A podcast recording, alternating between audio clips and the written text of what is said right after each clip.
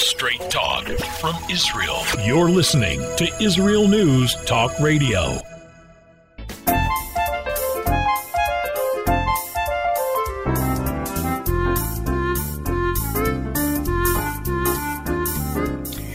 Good morning. Good morning. My name is Andrea Simantov, and you are listening to Pull Up a Chair with Andrea Simantov, which makes a lot of sense. Um, good morning. Good morning, Eretz Israel. It feels like it's been so long since we've spoken, since we've been back together. I don't know. I think I was not feel. I think I've had a very rough winter with all of the all of the health and all of the tea and all of the lozenges and all of the inoculations and everything. I had a very very rough winter. It was crazed around here. So finally, we're back. We're healthy. Israel News Talk Radio is vibrant and indeed the only place that your computer I guess once in a while you can listen to music, but other than that, um, we have lots of, well, we have wonderful people listening in this morning. And as you join us, I will announce it. But I'd like to say good morning, America. Well, good night, America. I think what time is it? Like on the on the West Coast, it's nine at night, uh, midnight in New York, I believe. Boker Tov Eretz Israel. It's going to be a nice one today. Canada is with us. You know how I feel about Canada. Okay. And this morning we have Uganda with us. Very excited. And hopefully, when the load shedding takes a break, we'll have South Africa joining us. All right. Um, one of the things I wanted to share with you, you know, this show is intensely personal. Um, you know, not ugly, not smarmy, but just the kind of things that interest me, I just think are interesting to so many of you. And um, I've been having a bureaucratic, a bureaucratic nightmare here in Israel. And anybody who's listened to the show for any amount of time knows that I am Miss Zum Gali Gali. I mean, Eretz Israel, I'm Israel, hey.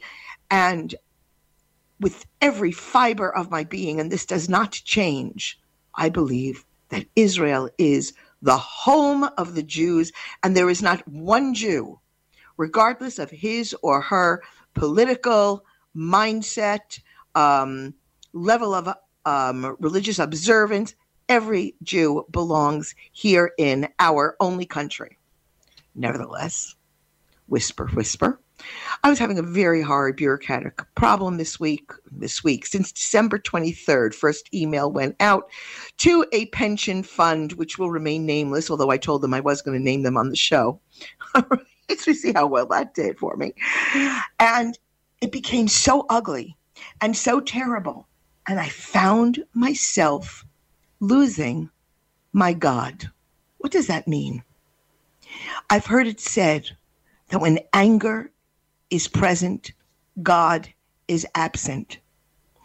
And forgetting all the beauty, all the rules, everything I know about having a higher faith and knowing that everything is going to be for the good and everything is exactly the way it should be, I lost it.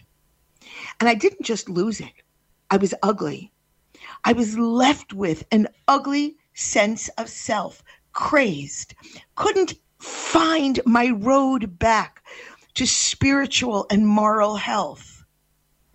And recognizing that with every interaction, with Jews in my Jewish country, in my home. I was losing more and more of myself, and it wasn't reflecting who and what I am. These interactions distanced me from Israel, the Israel that I love. You know, and I was thinking to myself, at the end of the day, nothing terrible happened. It's all going to be fine. But we're all human. And that is the whole beauty of the Torah's blueprint the fallibility, the flaws in all of us, including the imaot and the avot, our forefathers and foremothers. I didn't do any worse this week in my ugly losing it than I did, than, than our forefathers and our foremothers have done as well. And all I'm saying is, all of us are human. All of us lose it. And the most wonderful thing is that we have a road back. Someone once described, I love this, they said, you know, how did people lose their track from Torah observance, from beautiful Torah Judaism? And it was likened, hold on, I have to shut, shut the heat in here. It's like getting a little roasty. One moment. Is the show real or what? Um, and it was described imagine you're living in Eastern Europe, and oh, Jamaica has joined us. It's so nice. Good morning, Jamaica. Um, and the snow starts to fall. Of course, people in Jamaica and Uganda uh, don't really know what it's like to have a natural snowfall in their country, but just stick with me. And it starts to snow. And every day you have taken the same road back from the train station to your village. And you've t- and the road is coming and it's coming and it's coming, but you know the road. And you're walking and you're leaving footprints in the road back to the place that you are very comforted in. And the snow keeps falling and it falls deeper and deeper. And those of us who lived in New England and those of us who certainly are living in Canada know what I'm talking about. And the snow keeps falling. And suddenly, that road, that indent, gets a little bit fuller. And you can't really discern it from the side of the road.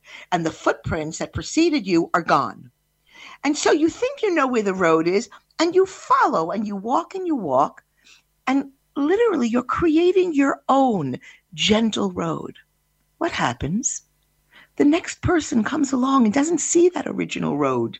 They see your new, freshly made tracks, tracks that were were fostered with good intentions.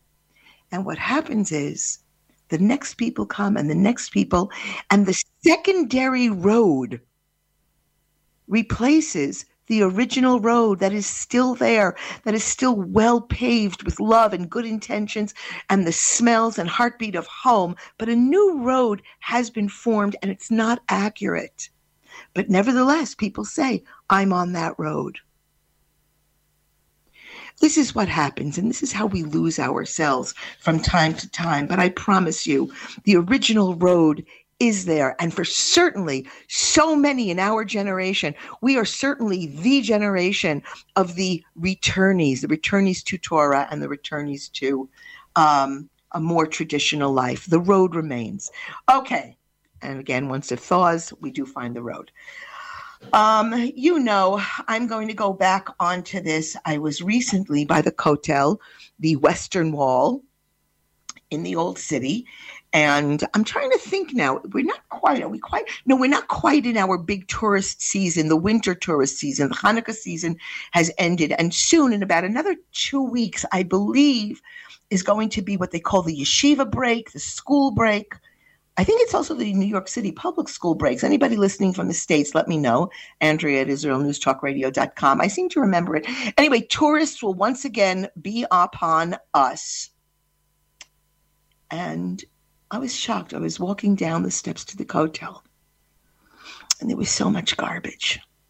And the garbage was not food refuse or blown leaves. You know what I'm going to say, boys and girls. It was that filthy plastic, plastic bags and plastic cups and plastic forks. And from what I understand, I don't think we have anybody from England listening in, but apparently two, three months ago, England began a ban, a ban of single use plastic tableware. And um, shelf ready food was allowed, but they were not selling. Am I wrong? No more plastic plates, cutlery, and a range of other items? I promise you, if we would outlaw it, there would be a hue and cry, a hue and cry from the masses. But I want to tell you something 1960s, 1970s, even the early 1980s. It was you would went, go to a simcha, you would go to a bar mitzvah, you would go to a wedding, you would go out to dinner with friends, and somebody would light up a cigarette at the table. And the more progressive re- restaurants had no smoking sections. And when the ban on public smoking was initiated all over the world and certainly in the West, correct me if I'm wrong, but I remember they were screaming, What's happening to our civil rights? I was a smoker. I used to sit in the back of the plane. You couldn't see my face through the smoke. And you know what?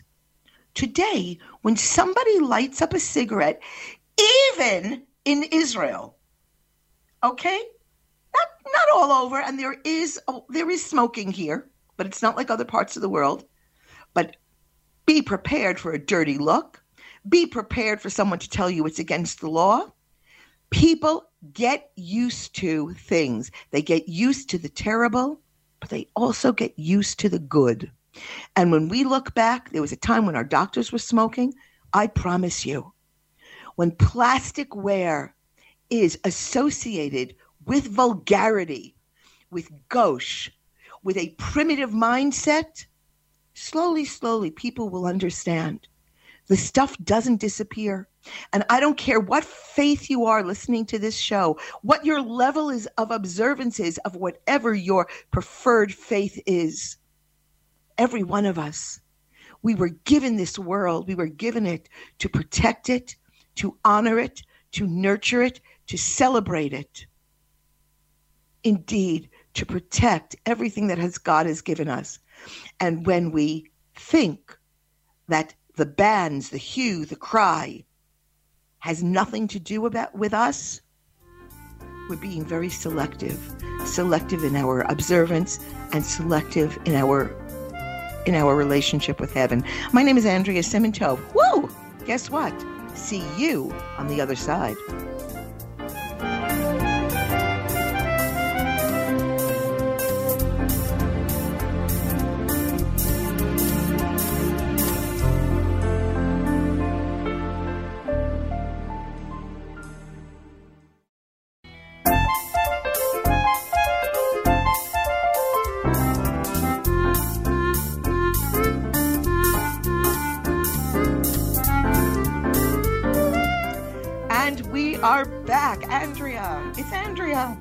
Israel News Talk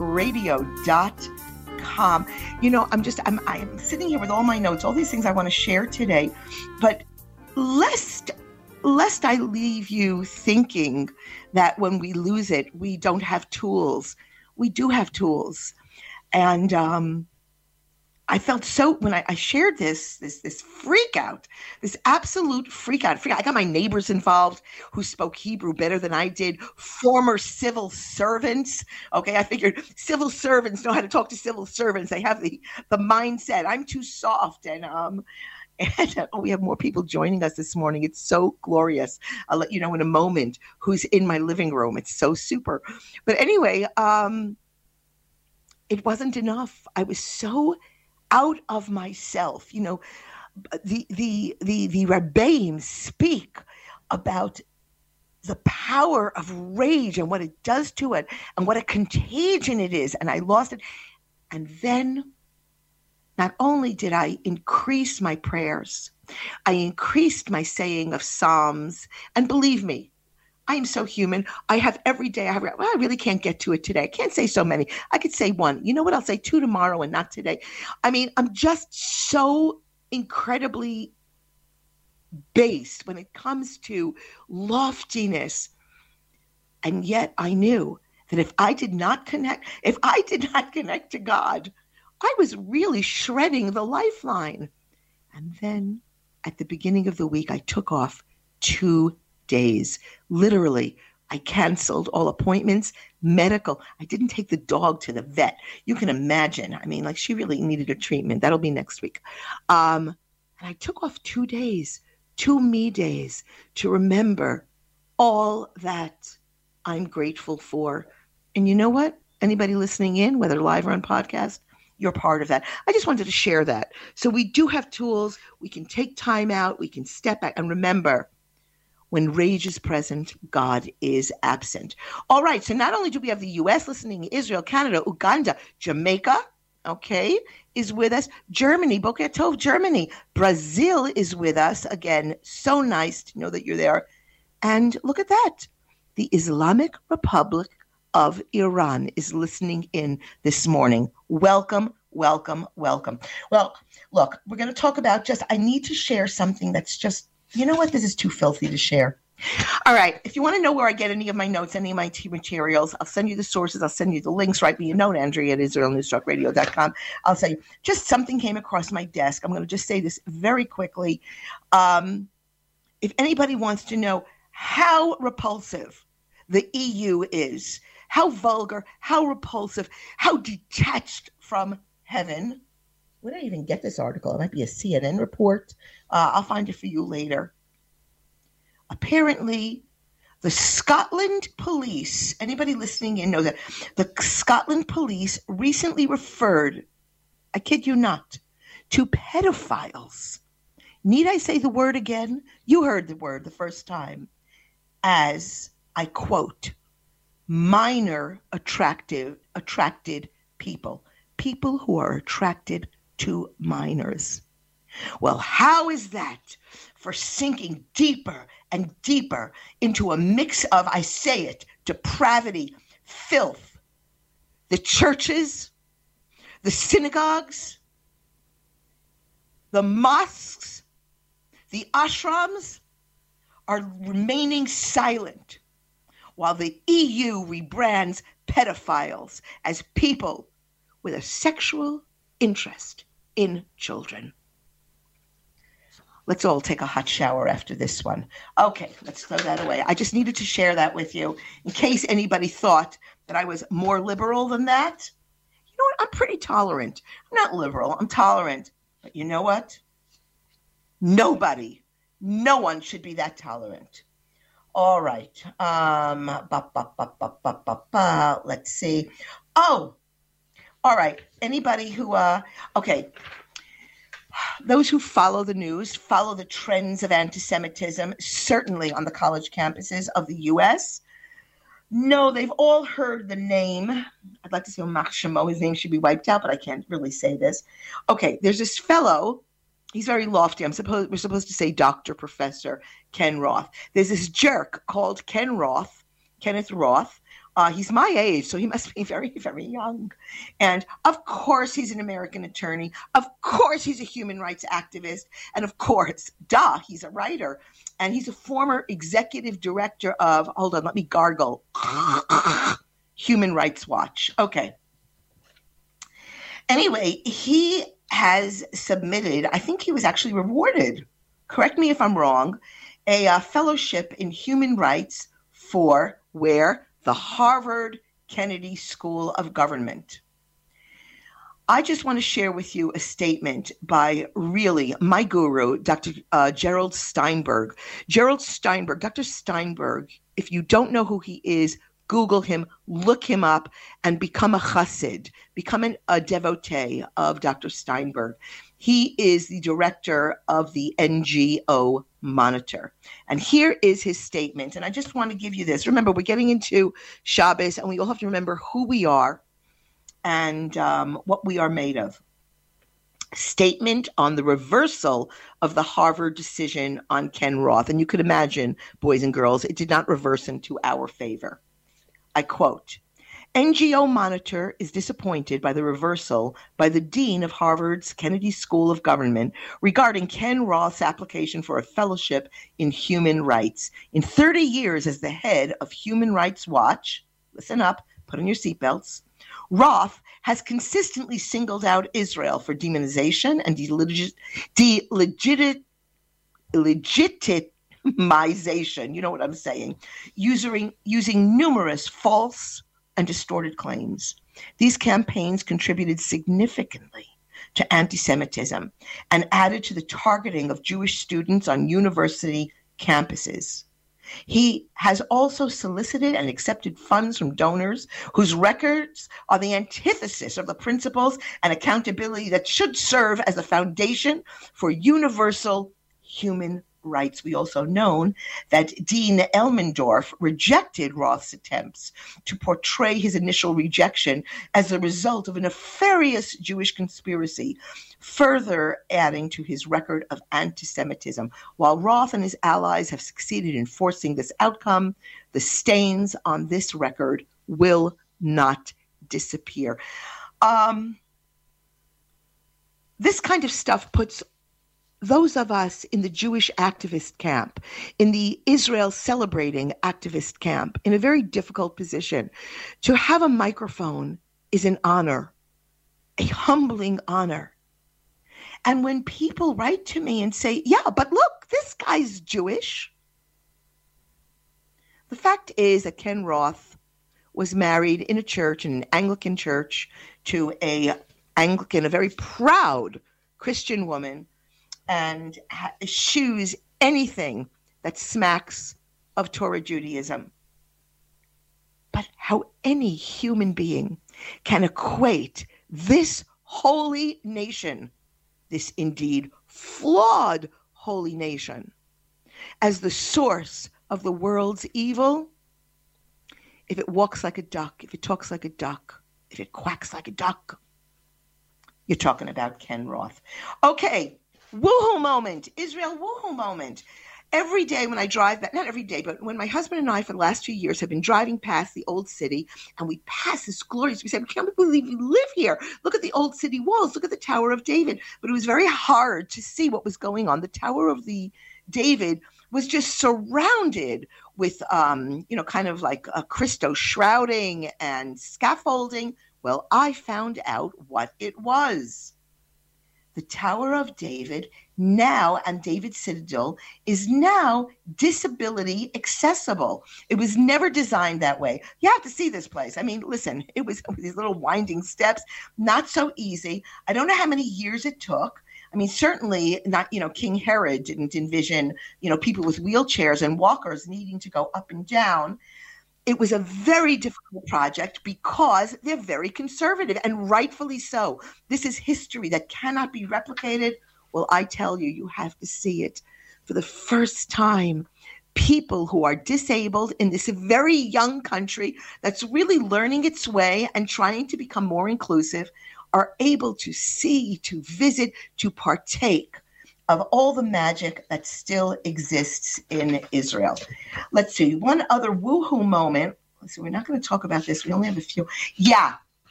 Um, very exciting. So if you want, oh yeah, came across a story. Do we have anybody listening in from India uh, this week? Apparently, I came across a story a little bit heartbreaking. Well, you know what? A little bit heartbreaking about a nine year old girl in India from a very wealthy family, a real a dynasty, a, a gem dynasty, who announced to her parents that she wants to be a nun.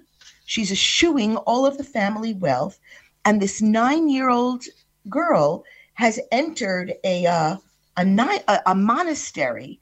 Um, she's become a Jain, J A I N, a very a very intense religion. We can talk about that at later times. But the question is when does a child become an adult? When is a child allowed to make these decisions? Apparently, this kid has been taking upon herself fasting since the age of two. And we know that in the world, mostly around the world, we say the rights of adult begins at 18, begins at um, some say 21. And this little girl, anyway, apparently there are protests in the street that this little girl is having her childhood taken away from her, that she is being deprived. I just got a very funny note. Sorry. I'm not laughing at this story. Um, deprived her childhood. What do you think about it? Let's talk about it on the other side. Andrea Simantov, see you on the other side.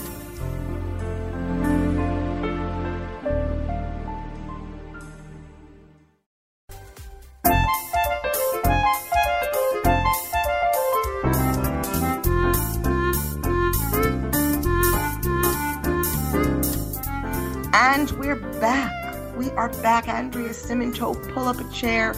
IsraelNewsTalkRadio.com. Um, yeah, was gone for so long. You know, it's just, I realize, what is this about? We sit, we muse, we share. I hope anybody's having a cup of coffee, a glass of wine, a cup of tea, and just saying, hey, I'm going to hang out with my friend Andrea for an hour. So now, I don't understand how I could do this show if it weren't on a Thursday or Thursday night or a Friday, because you know what?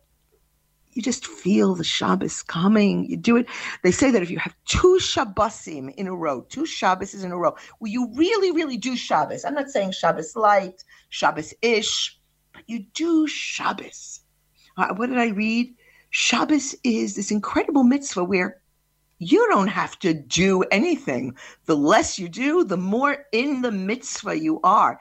You do it in just two Shabbos in a row. By Shabbos three, you can't not have Shabbos. Okay, this is actually part of my Devar Torah section. I went to a comedy show last week. What, Andrea? This is uh this is anybody living in Israel, anybody Anglo in the English speaking community knows exactly the comedy show I'm talking about. And um, at the end of the show, the comedians and it's a, it's a very it's a very holy it's a it's a comedy show. They raise money for a uh, charity organization doing incredible work really incredible work in changing the lives of some people in very serious circumstances. Okay. Want more details? Drop me a note. Andrea at IsraelNewsTalkRadio.com. Okay. Anyway, one of the comedians, let me just see, where did I put this note? Hold on a minute. I had this a great note. I can't even see exactly where I wrote the note. Here we go. Yeah. So one of the com- at the end of the show, they turn on the lights in the audience. They do it's really cute. They do a selfie they do an audience selfie where the comedians turn their back to the audience and they say, um, and they say, you know, everybody's smile in the audience. I'm just trying to see where I wrote this. I wrote it in a very nice, uh, you know, what's the, I called it, what's the big deal with tefillin? But anyway, um, one of the fellows, they said to this, this, this one guy, this one comedian, what was your best experience in his you know in Israel. And of course, you know, so many um so many people come and they say, "Oh, you know, the Israeli soldiers, the women, the food, the falafel." And this fellow said, it was so beautiful. He said, "It was the first time I ever put on tefillin." And I got to thinking about, you know, I thought to myself, well, what's the big deal about tefillin? Why is that such a big deal? And I realize that it looks very strange to so many people when they think about, um, oh, in are the phylacteries, right? I thought everybody knows. The straps, the straps that Jewish men put on. Here we go. Uh, Jewish men put this on in the morning in their in their prayers most of the year i mean we don't put them on on the sabbath we don't put them on during the uh, during our holidays in the intermediary intermediary intermediate. It, I don't know what's happening to the English this morning. You know what happens is you don't learn more Hebrew, you just learn, you lose your English. Anyway, it's straps, leather straps, very clearly defined. And they have to, and there's two boxes a box that goes on the forehead and a box that goes on the hand, depending on your right hand and left hand.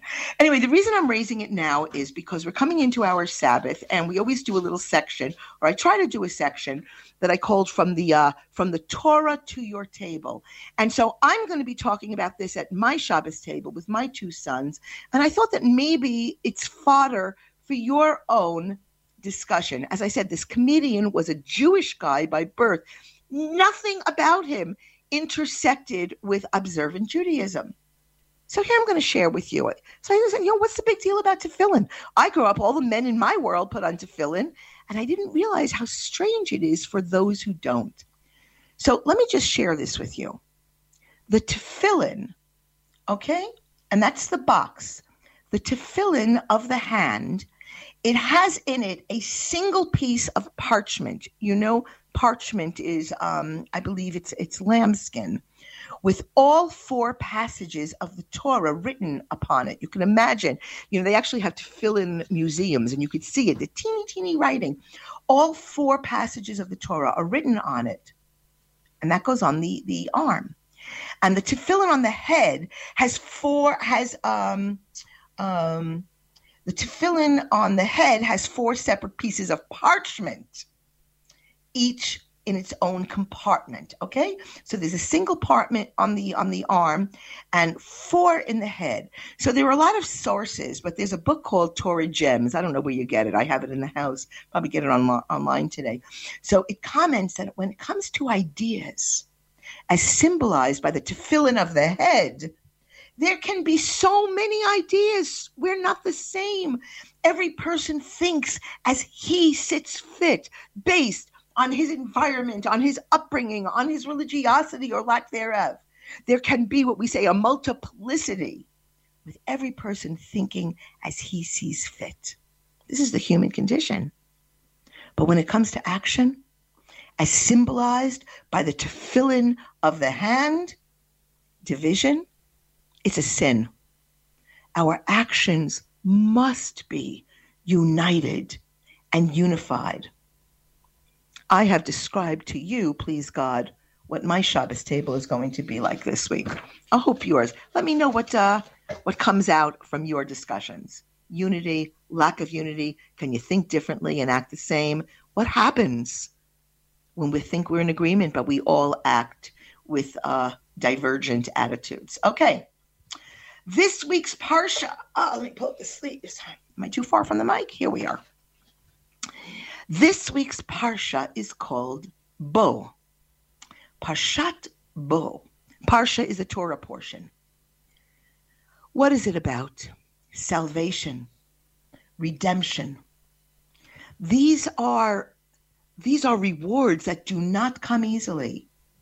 In this week's portion, the cost of our redemption is, come, is in graphic detail.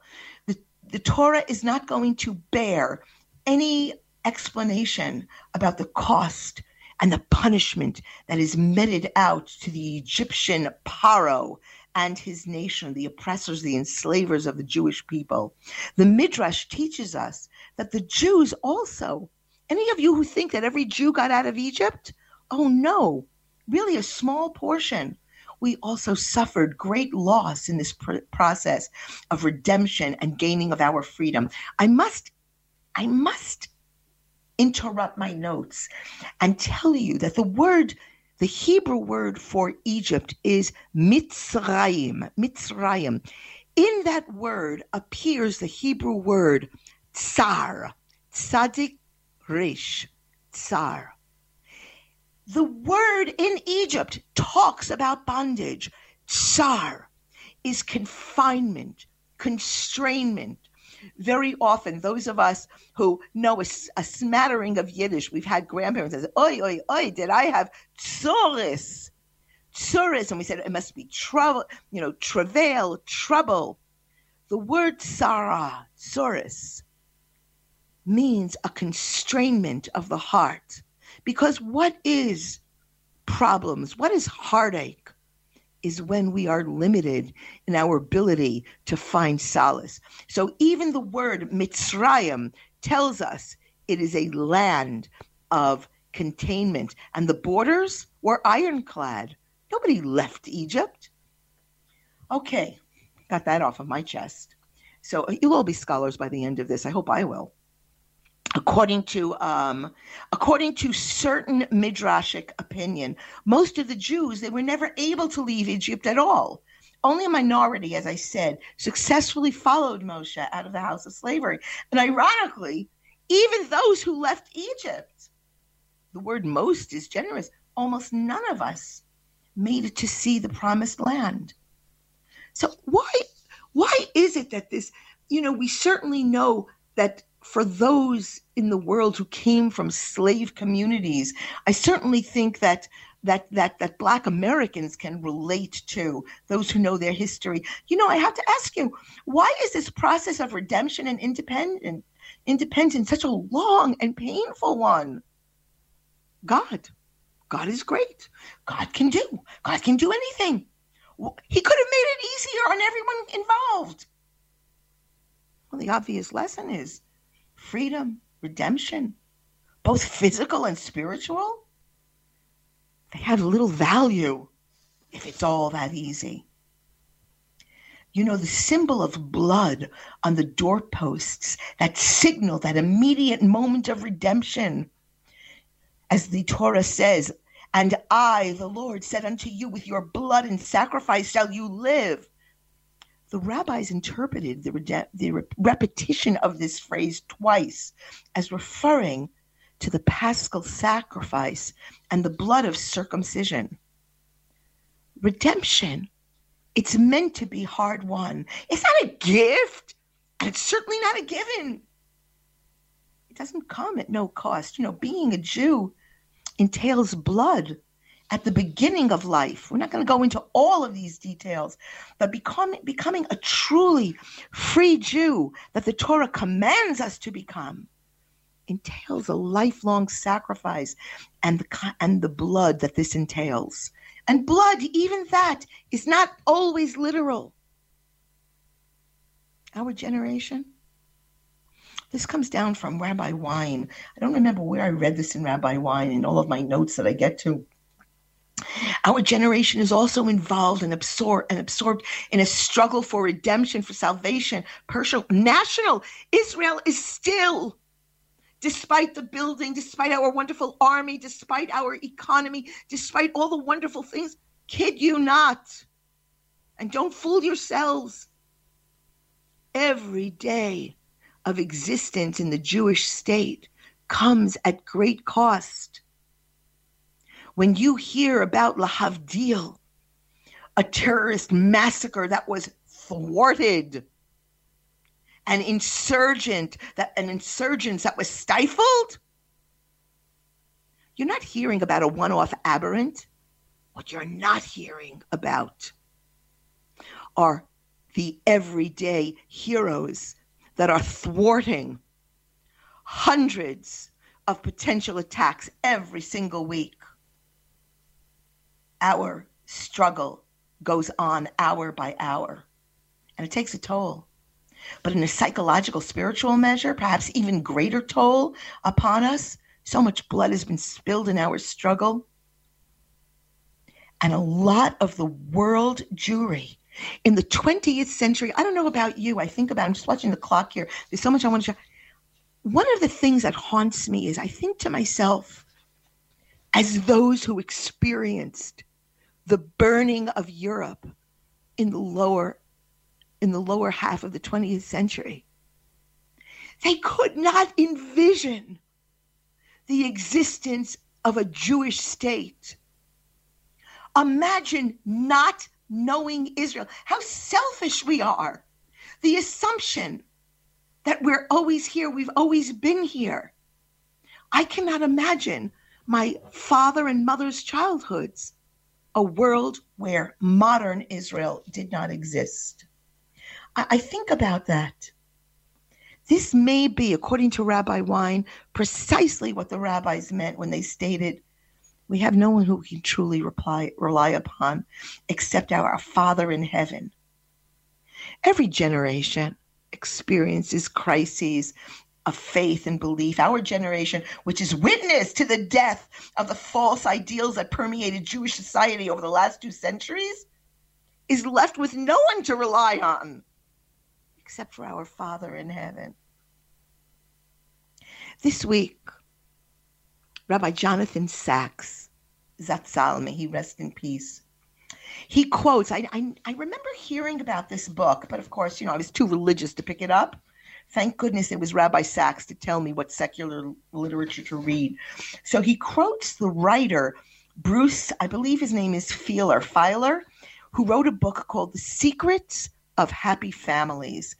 And the author Feiler, he makes this fantastic argument, which actually connects very closely with Torah values. And he says that the singular thing that all of us can do, and I'm thinking as a grandmother, because my mommying time sadly is over, but I still have that grandma time. So none of us are exempt. Those of us who don't have children can still be great aunts and uncles and role models to younger people um, in our orbits. And he says, develop a strong family narrative. And there were a lot of studies that are cited that point to the fact that the more children know about their family story, the stronger their sense of control over their lives, the higher their self esteem, the more successfully they believe in their family functions. Of course, we're talking from a Torah point of view. The family narrative connects children to something Indeed, that's bigger than themselves. When a child says, Grandma, tell me about, fill in the blank. Daddy, tell me the story about when the bully, whatever the story is, it helps them make sense of how they fit into the world that existed before they were born. According to Rabbi Sacks, it gives them a starting point, an identity. This is who I am. This is the story of which I am a part. There are people who came before me and whose descendant I am. I think it was Rabbi Nachum, Nachman of Breslov, who said, The day you were born is the day God decided that the world could not exist without you. I think of this stuff in my own family and our Shabbos table talks, as well as the rare times I get to schmooze on the beach with my children and family or go camping. We talk, we talk. I tell my story. I know their school stories. They know the stories of their grandparents, a piece of a legend, a piece of that. And then we could bring in the stories of the Avaot and the Imaot, our forefathers, our fore. We don't come from nowhere. Okay. I'm sorry. I'm opining. I love Rabbi Sacks. What a treasure. You know, again, we get back to the question I asked at the beginning. Why didn't Hashem just make Paro, just make him into a softy? Or why didn't he freeze the Egyptians in place and allow Bnei Israel, the children of Israel, to walk out of Israel unimpeded? Why were the Makot, the plagues, I have to like translate this, um, why were they necessary? They were terrible. And also, why does Hashem say to Moshe, Moses, Moses, why does he say, For I have made his heart and the hearts of his servants stubborn? You know, one reason, and I'm curious about your thoughts on this, that this stubbornness just increased, increased, is that I never, I just came across that this week. A lot of Paro's advisors had already started accepting the idea of Bnei Israel's departure. They saw the figurative writing on the wall. Um, however, there are others who, seeing that the plagues came and abated, and the destruction of the grain was not, you know, complete. They advised Paro not to permit it. There's a flaw in this Hebrew phraseology. You know, there's a flaw of these people. Paro now he has this predisposition of being stubborn. And God makes him more so because those around him were kind of providing a, shall we say, a more liberal slant. And this is pointed out by Me'am Lo'ez. For the last time Paro admitted wrongdoing, he said, God is righteous, and I and my people are wicked. Paro puts the blame on his people, his advisors, and he equates himself with God. He's duplicitous. His behavior is duplicitous. And we get to see this is a man who is incapable of teshuvah, of repentance, the kind that he might have had or kind of had a hint, a remez of during the actual plague, certainly the plague of the killing of the face, the firstborn. You know, God could have made the first plague so bad that the Egyptians would have been glad. Let him out, let him out, let him go. Um, there's a Sefer. I just have pages of the Sefer. I'm thinking of my friend Todd in California, who really takes notes on this show. I got to tell you, I have to stay sharp for Todd. Um, his Sefer, Demesek Eliezer, lets us know. I got this that Paro has these two characteristics: that of a rock, depicting hardness and an inability to be easily worn down, but also that of sand depicting kind of shifting and changing. What was there one minute is gone in an instant. Paro, once those plagues ceased, he conveniently forgot what he promised. God had to make him hard again, to carve into his very being the lessons to be learned and remembered forever, including today. God tells us in the very first sentence of the uh, the parsha, the reason for the plagues. I'm going to uh, translate it into English so that I can put these signs of mine in his midst. God wanted these signs to be inside Paro, to penetrate his very core, so that he understands the need for obedience to God and to perform true teshuva. Well, we're not only talking to Paro. Doesn't this apply to us? Paro is being set up as an example. Um, and but on the other, you know, on one part, he kind of re- represents all of mankind in all of the generations who have to understand the total acceptance. It's not a menu, one from column A and one from column B. The power, the mercy, the correctness of God. This is the essence of all the signs and the wonders that God works generally, sometimes, sometimes He works specifically, that I may put them in His midst, the mitzvot. Another reason, now this is, um, I have to tell you, every Pesach, I was instead of getting shorter and shorter, our seders, our Passover um, celebratory meals, they just seem to be getting longer and longer because, unfortunately, fortunately or unfortunately, I'm coming up with more stuff, as is my husband. And um, another reason for the the plagues and for the mitzvah repeating the story of Exodus, like what you're doing it again? Didn't you read it last year? Is so that we can relate, is it the quote, in the ears of your son and your son's son, that you may know that I am Hashem. So in the stone uh, exhibit uh, edition of the Chumash, almost every home I go to has a stone chumash. Uh, the commentators note that the Exodus, the Exodus was a a what's the word? I think it's a seminal event in world history. Like all over the world in writings from every culture around the world at that time, it is recorded something massive happened in Egypt and it demonstrated God's mastery over nature. It becomes the exodus from Egypt and the sojourn in the de- desert becomes this textbook lesson for humanity that God, He's not an aloof creator. He's the master of the universe, day by day, event by event, in the deserts of Sinai and in my kitchen as I prepare for the Sabbath. This verse encapsulates that concept because it tells Israel that the miracles of the Exodus were to teach them for all generations. God can toy with the most powerful kingdoms, and that creates a perception that He is Hashem, the name that denotes eternity. It is necessary to transmit this information, as Rabbi Sacks quoting Bruce Feiler, to give a sense of identity. Let the children know from where they came. We are the children. It is said that if three generations know their history, the chain will continue unbroken. Okay, so a final thought on this. Con-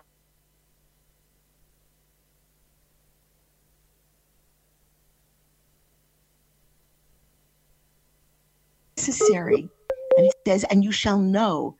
Because if you yourself don't know the idea, if you yourself don't know who we are, what we believe in, we can't pass it on. I, I, often talk about the story. I was a freshman in college, and someone came to me in the dorm and they said, Let me ask you, you're Jewish, right? What do Jews believe about? And it didn't matter the rest of the sentence because I became awash with shame because I knew that whatever the question was, I didn't have the answer. And if that was enough from this well meaning Christian who said, What do Jews believe about?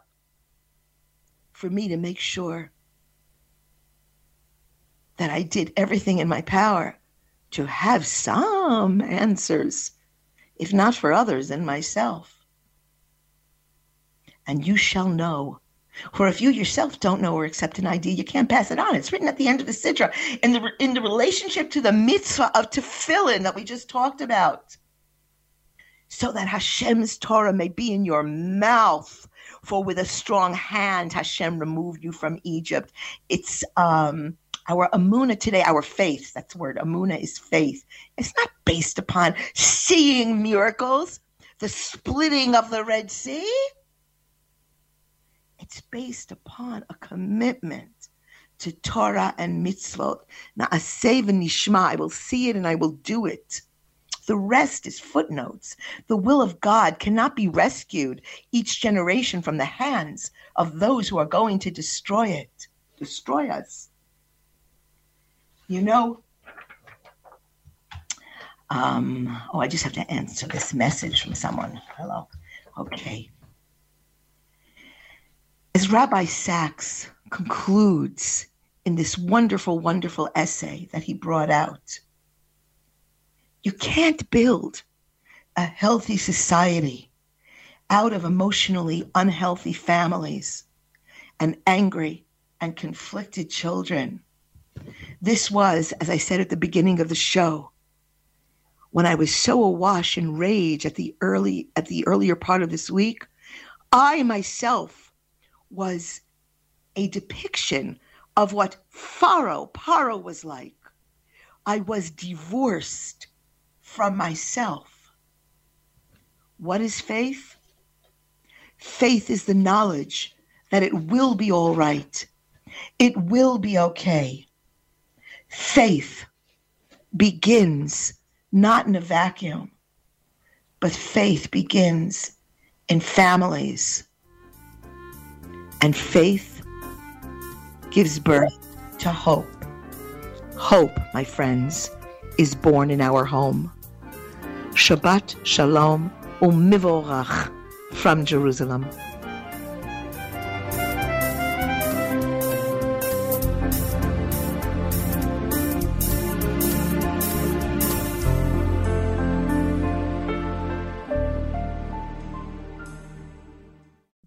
Israel News Talk Radio's chat room. Just click the orange button at the top of the Israel News Talk home page, log in as yourself or an anonymous guest, and join in on the fun.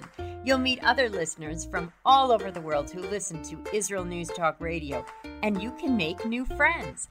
Israel News Talk Radio's chat room. It's the closest you can get to being in the studio with us. We love listening to Israel News Talk Radio. Where can you get the inside news on Israel? At Israel News Talk Radio, we're dedicated to sharing Israel's inside story with the world by providing our listeners with news on Israeli politics, current affairs, and Israeli Jewish culture. The Israel News Talk Radio homepage also provides you, the listener, with useful information at your fingertips with scrolling news headlines, weather, currency exchange, Shabbat candlelighting times, and so much more. Our radio programming is always accessible and on demand. We operate absolutely free of charge for everyone, everywhere. If you love what we do, partner with us now by becoming an Israel News Talk Radio supporter. With your support, you'll be inscribed on our Israel News Talk Radio Wall of Fame. There's nothing like us in the world. Be part of something great. Israel News Talk Radio. Straight talk from Israel. If you love Israel News Talk Radio, then you'll love our Facebook page. We keep you up to date on what's happening in Israel, plus little surprise treasures that we don't share on the radio. Go now to follow us on Facebook. Just look for the Israel News Talk Radio Facebook page and don't forget to subscribe and follow us by clicking on the like button. We post great stuff there that you'll want to share. Israel News Talk Radio on Facebook and Israel News Radio on Twitter. News, opinion, and more. You're listening to Israel News Talk Radio.